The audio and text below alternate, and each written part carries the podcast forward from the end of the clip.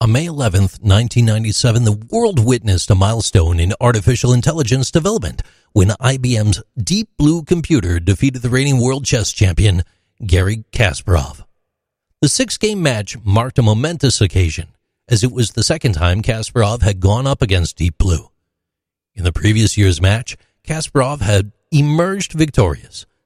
However, this time, the tables turned, and IBM's Deep Blue was able to win. Deep Blue's success in defeating Kasparov was due to his remarkable capabilities. The computer was able to analyze over 200 million moves per second, thanks to its brute force computation and machine learning techniques. Its advanced algorithms allowed it to evaluate various game scenarios and choose the best possible move, giving it a decisive edge over the human opponent. The match was a significant achievement in the field of artificial intelligence and sparked debates about the potential impact of intelligent machines on society. Some saw it as a harbinger of a new era of machine dominance, where humans would become obsolete.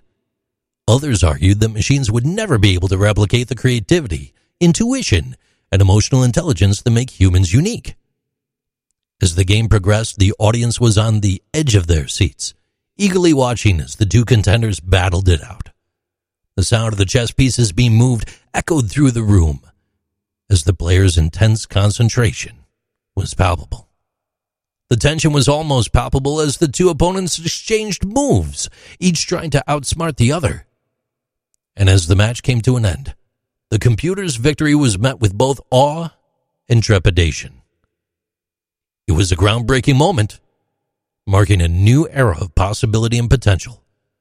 The age of intelligent machines had arrived, and with it, a new set of challenges and opportunities for humanity to embrace.